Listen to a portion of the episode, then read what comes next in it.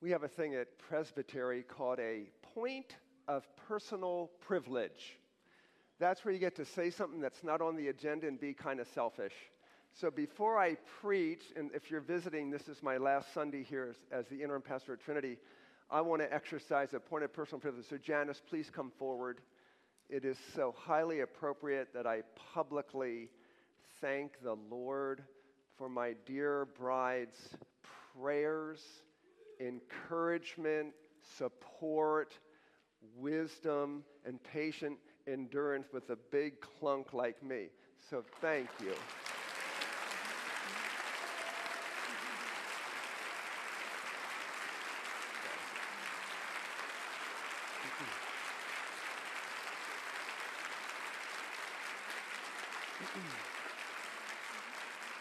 So, so thank you. Thank you. Thank you. Secondly, tremendous joy to co labor with your staff.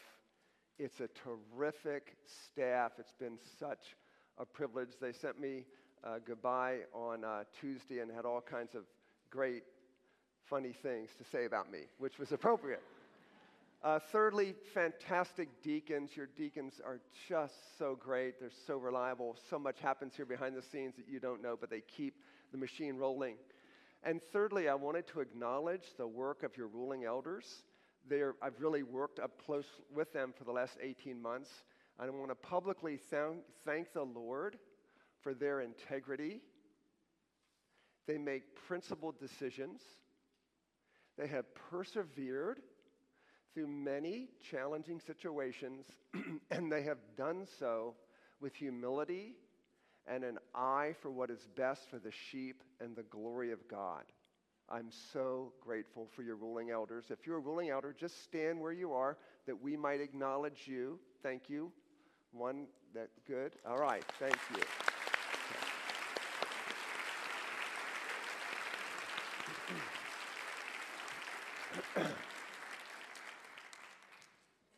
So, our scripture reading is on the wall. There's an outline in your bulletin as well. The Apostle Peter, I'm just jumping right into a pericope in 1 Peter 4. The Apostle Peter writes this The end of all things is at hand. Therefore, be self controlled and sober minded for the sake of your now, what would be a reasonable way for Peter to finish the sentence? Be self controlled and sober minded for the sake of your worship. What's more important than your worship? Your family's welfare, your service in the church, your occupational endeavors, your love for one another. Be self controlled and sober minded for the sake of your enjoyment in the Lord. Nothing more precious than that in all of existence. That's not how he finishes the sentence. He says, The end of all things is at hand. Therefore, be self controlled and sober minded for the sake of your prayers. Notice he didn't tell you to pray, he assumes you're praying. He assumes you're a praying person. Translated, in light of the second coming of Jesus, the end of all things is at hand. Be sober minded and self controlled. Let nothing hinder, let nothing stand in the way, let nothing compromise you continuing as a man, woman, boy, or girl of prayer. So that raises at least these questions. Number one, what is an essential element of a praying person? Desperate dependence, or if you will, dependent desperation. The praying person has an eye on the present and the future when the curtain falls on human history. Jesus Christ returns in his glory, the final judgment takes place. The praying person, the spiritually vital person, is desperate to pray, to stay in contact with the one who is the source of all good, grace, strength, wisdom, beauty, and power, Jesus. Prayer is the language of dependence. And it's dependence that fuels self control and sober mindedness. So, how do you know you're in your right mind? Fair question. We all want to be in our right minds. What's one telltale evidence you're in your right mind? You're living in light of the final judgment. It's interesting if you look at the context, the reason there's a therefore here is if you go back just a little bit in 1 Peter 4, Peter is reminding his readers that God has rescued them from a self indulgent, self gratifying lifestyle, and the people he's uh, delivered them from might be maligning their new faith in Jesus. Here's what he writes beginning at verse 3 The time that is past suffices for doing what the Gentiles want to do, living in sensuality, passions, drunkenness, orgies, drinking parties, and lawless idolatry. And then down to verse 5 But they will give an account to him who is ready to judge the living and the dead. He's annexed the final judgment. A praying person is acutely aware that God will call all things into account. In other words, I don't want anything creeping into my thinking that distracts me from the end of all things is at hand. Or put it this way you want to be on speaking terms intimately with Jesus when he appears. So, clear headedness and self control are great things in and of themselves, but according to Peter, what purpose do they serve? They serve you continuing as a praying person. Maybe Peter is thinking back to the Garden of Gethsemane he and his buddies have fallen asleep while Jesus is in the greatest torment emotionally, spiritually of his life. He's praying to his Father, and he says to Peter and the apostles, Watch and pray that you might not enter into temptation. Let's round this point off with two obvious things. We are not in our right minds if we're not praying people. And secondly, the key element to persevering to the end of history, to the end of your life, is prayer. It's beautiful that he's already assured them. God hears their prayers. Chapter 3, verse 12. The eyes of the Lord are on the righteous, his ears are open to their cry. Second question What does a praying person relish? What do they savor? What is precious to them? Simply this the sacred privilege of talking with the Lord. So I don't want you to hear the word prayer. First of all, if you're feeling guilty, just put it under your seat. Dispense with that. This sermon is not about guilt. This is one pastor's final attempt to lay before you what is absolutely, critically, indispensably, vitally important for the future of the church prayer, if, if that wasn't obvious to you by now. Put the guilt under the chair. You're, I'm not here to guilt you. So, so I know some of you are feeling, I don't pray enough. Okay, we know that. We know that. First and foremost, I want you to think of prayer not as something you do in your closet, but as continuously responding to the facts. How's that for a definition of prayer? Continuously responding to the facts. What facts do I have in mind? The fact that God is everywhere present in the universe and that God sees all, God knows all, God hears all, and God controls everything. So, stay in constant communication with that person as if you're in the deepest, darkest cave. It's treacherous in the cave, and you are clinging to the only person with a flashlight on the way out. Prayer binds us to the Lord who sees, knows, understands, controls everything. You see, when you pray what you declare about the character of God, you're declaring that God is in control that God has all the authority, that God has all the ability, and that God has all the desire to bless the prayers of his people. So, why wouldn't you talk to him about everything. Everything. Do you pray about everything? You see this ooze out in Paul's writings, 1 Thessalonians 5:17. Pray without ceasing.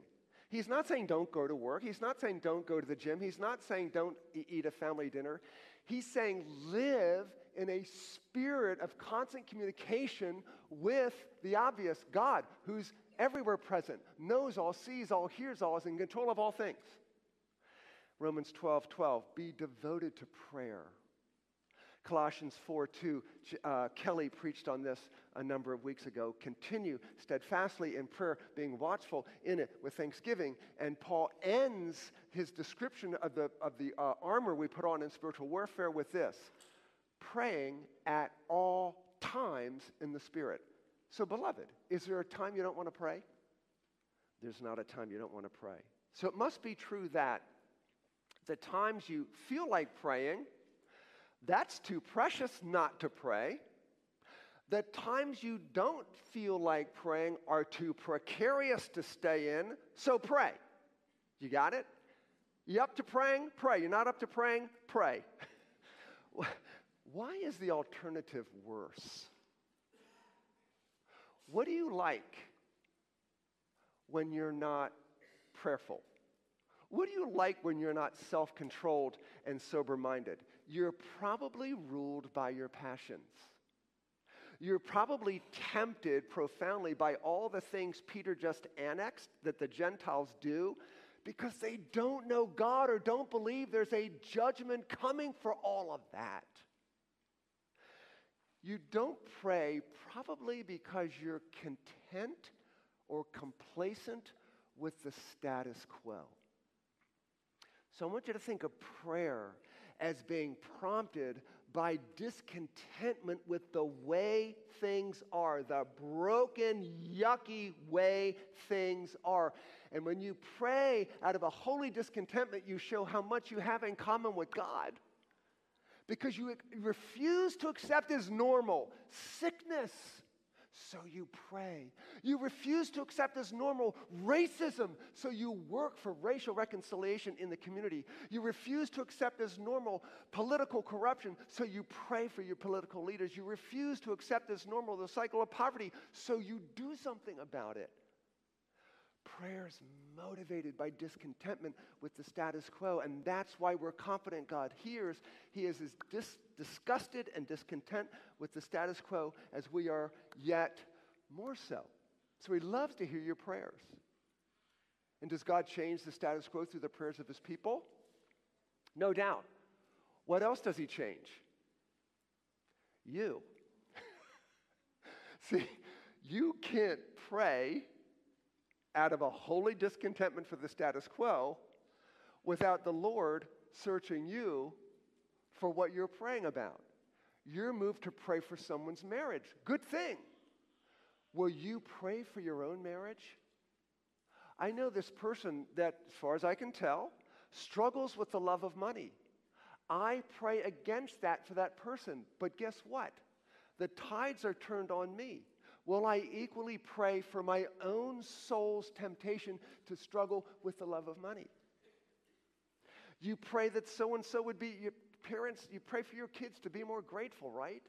It seems like one of the things that marks youth is ingratitude. Are you grateful? Plead with the Lord for their gratitude, but look at yourself. You know this person that struggles with pride. Pray for them, pray for them, but in the same breath, the Lord wants you to search your heart for your own struggle with pride. Perhaps one reason we don't pray is we have such contentment with the status quo. So, quiz. Here's the first question on the exam when the sermon's done is there something about prayer that's mysterious? Answer by all means, yes. Prayer's mysterious. God changes things in this fallen world. He heals, He delivers, He guides, He helps, He provides, He rescues, He changes the status quo, but not always when we want Him to. Sometimes the answer is wait. Sometimes the answer is, I've got my own time- timetable. This is why Jesus taught his disciples to pray with persistence. But it is no mystery, beloved, that he longs to hear the prayers of his people. You will never hear God say when you go to prayer, ah, I'm too busy. You will never hear God say, Oh, you again. You will never hear God say, I don't have time for this. You will never hear God rebuff you, crying out to him in your time of need. Absolutely never. Jesus tells us in Matthew 7 7 and 8 ask and it will be given to you, seek and you will find, knock and the door will be opened. But be willing. As you're seeking to get, be willing to what? As you're praying to get, and you should.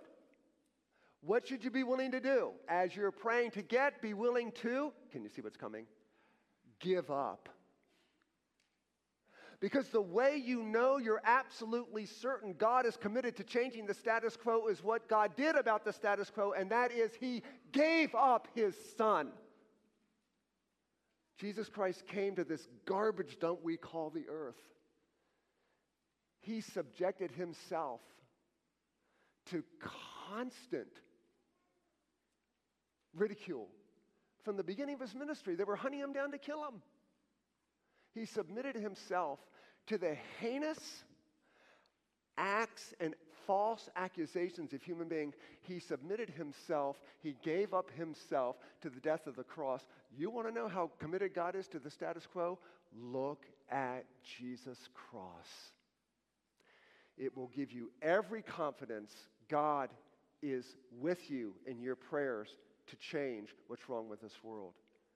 Christ suffered he bore the penalty of your sins. He went through unimaginable hell on the cross to guarantee you have a father to call upon in prayer. Third question What does a praying person do? Pretty simply, they carve out special time to pray and they pray spontaneously as needs might arise. So you're saying, okay, now comes the guilty part. I don't carve out enough time to pray. Do you want to? You don't have to raise your hand. That's okay. I know that about you. I know that about myself. So I can think of three reasons that this is difficult for you. I don't have time. So ask the Lord where you're going to get the time. He'll tell you. Does God want to communion with you in prayer? Absolutely. Ask the Lord, he'll, he'll find you the time. I don't have the desire. We can be transparent with each other. I, I don't have any interest in praying, God. I feel dry. I feel like a hypocrite if I pray. I stink right now. Why would I pray? Start right there. Lord, I don't feel like praying. Help. Lord, I can barely open my mouth. Fill my heart with your spirit. Lord, open my mouth. Just start where you are. You're free to do that.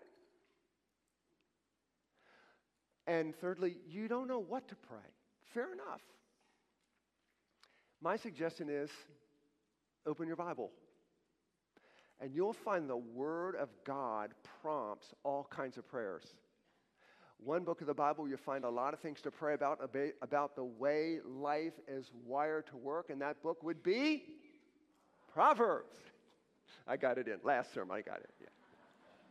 You know, uh, Jesse had all the staff write out for me their favorite proverb, that, their proverb that reminded them. And wasn't that a thoughtful gift from dear Jesse? So start with, look, what has God given you in the Psalms? 150 prayers that tap into every human emotion. So if you don't know what to pray, the Bible is a wonderful prompt to pray. So what does a praying person do? They carve out some time to be quiet with the Lord. Secondly, they pray spontaneously. So Mark King, one of your elders, become a dear, dear friend of mine. He's standing in my office door and I'm sort of looking over my notes. We're talking a little bit. He goes, Wait a minute, let me pray for you. He knelt down, put his hand on my shoulder, and prayed for me, prayed for this sermon, prayed for your hearing of this sermon. It was a spontaneous act. I didn't need to say, Mark, pray for me. And I know many of you have been praying for me. My wife is a woman of spontaneous prayer. We hear about a need, We might be out walking, somebody sends a text, she just bursts into prayer for that need. Why? Because she lives in a spirit of prayer. And, and it's not weird to call on the Lord because we're just communing with the Lord all day long. So, carve out time for spontaneous prayers. Uh, sometimes it might be adoration. You see a lovely azalea bush, praise the Lord. Praise Him for His beauty. Praise Him for creation. Thanksgiving. You have breath in your lungs. Thank Him. When I start exercising, I say, Lord, I live on a ventilator. You're keeping my lungs working. You're keeping my heart beating. Thank you. Confession. Something's going amiss in your heart. You're looking at something you shouldn't be looking at. Confess it. Plead with the Spirit to rescue you. And then, of course, supplication. Cry out for the needs of others. Finally, what does a praying person experience? So, a lot we could say here. I'll just walk through a couple little things and we'll, we'll conclude with this wonderful verse that's from Hebrews 4. What do you experience? One thing you experience is the joy of answered prayer. How many of you know the joy of answered prayer? Okay, well, I long for the day, your elders, deacons, and staff long for the day when every single hand goes up. Every, because you're living in a spirit of prayer, expressing your dependence on the Lord. Parents, may I encourage you to do this if you've got kiddos still in the house? Get a little journal, keep it somewhere near the dining room table, and when you finish your meal and you have family prayers together, take specific prayer requests, put them in there, and keep it there, and refer to that so your kids learn. Oh, we prayed about grandma's sickness two months ago. She's all better. Check it off as an answered prayer. Keep a log so that your children become people who spontaneously pray. God teaches us perseverance and patience when He doesn't answer our prayers as quickly as we might desire. How many of you prayed for someone to be saved for over five decades? Now, that's okay if you don't raise your hand, but some of you have done that. You've kept pleading, pleading, pleading have any of you seen God answer that prayer just before that person died? And just, just curiosity, any hands go up to see that? Yeah, what a glory. Keep praying. God teaches us patience and perseverance. When you pray, you have a concrete way of expressing your gratitude towards the Lord. I'm thinking of Psalm 116, verse 12. The psalmist says, What shall I render to the Lord for all his benefits to me? Great question. You sense how blessed you are. You sense the benefits of belonging to Jesus, the grace, the mercy, the understanding, the power, the provision, the goodness. You sense that. How do you respond? What shall I render to the Lord for all his benefits to me? Guess what the answer is? I will lift up the cup of salvation and call on the name of the Lord. I'll keep praying. What a wonderful way to show your gratitude to God for all of his blessings. I'll pray. Another uh, a benefit is humility. When we pray, we're begging for God to do something and we realize we're not in control. we're not in control, but we pray to the one who is. You get direction. You pray and God begins to clarify priorities. I'm praying about this, and God, the Spirit, might go, You got your priorities wrong here. You need to be thinking about this. But that it's harder for that to happen if you're praying and you're distracted, it's so much easier for it to happen, humanly speaking, when you're quiet without distraction and the Word of God, the Spirit is using the Word to prompt things in your heart. And finally, you experience mercy. And so, if you would look at the outline in your bulletin, I've put in there, the, actually, this is the verse. When I pray, this is the verse I frame all my, all my prayers from Hebrews 4 14 to 16. This is the Magna Carta of Christian prayer. If you had ever had any reason to doubt, there's complete freedom to approach God in prayer. Th- this is it right here. So let me read it and then I'll pontificate for a minute and then we'll be done. Since then, we have a great high priest who has passed through the heavens. Beloved, you know that the the role of priests in the Old Testament was to pray for the people. If the prophet had his back to God and said, Thus saith the Lord to the people, the priest had his back to the people and interceded for them. Jesus is that final high priest. You need no other. And he has passed through the heavens through his cross. He's on his throne because he suffered the torments of death to earn the right to sit down at his Father's right side and rule all things as the victor over sin, the devil, death, and the law. We could, we could say a lot more about this. We have a high priest who's passed through the heavens, Jesus, the Son of God. Let us hold fast our confession. And he wants to tell you something about the earthly struggle of Jesus' priesthood. We do not have a high priest who is unable to sympathize with our weaknesses, but one who, in every respect, has been tempted as we are, yet without sin. You see what he's saying? You can pray about any struggle. You can pray about any temptation. You can bring all your weakness, all your frailty, all your failings to Jesus because He gets it. He was tempted in every way as you are, but He never sinned he endured through the temptation that he might offer himself a righteous sacrifice for our sins, a sacrifice the Father says, You, my son, are accepted, come to heaven, and if you know this Jesus by faith, you're united to Jesus by faith, the same is true of you. You are accepted, you're cleansed, God will treat you as if you have done everything his son has done. I'm preaching too long of a sermon on these verses, but you can see what all that's in here. Now, verse 16. With what demeanor do you approach God in prayer? Let us draw near with confidence. Confidence.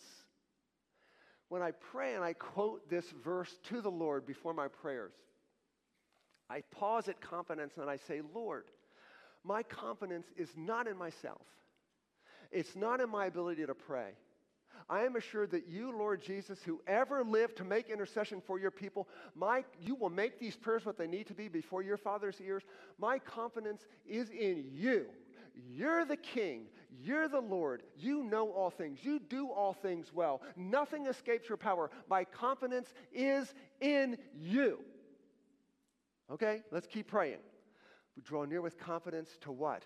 The throne of grace He's already annexed, in so many words, the throne of judgment that the Gentiles are blind to. There's a day coming when everyone's going to be judged, some to eternal life, some to eternal perdition.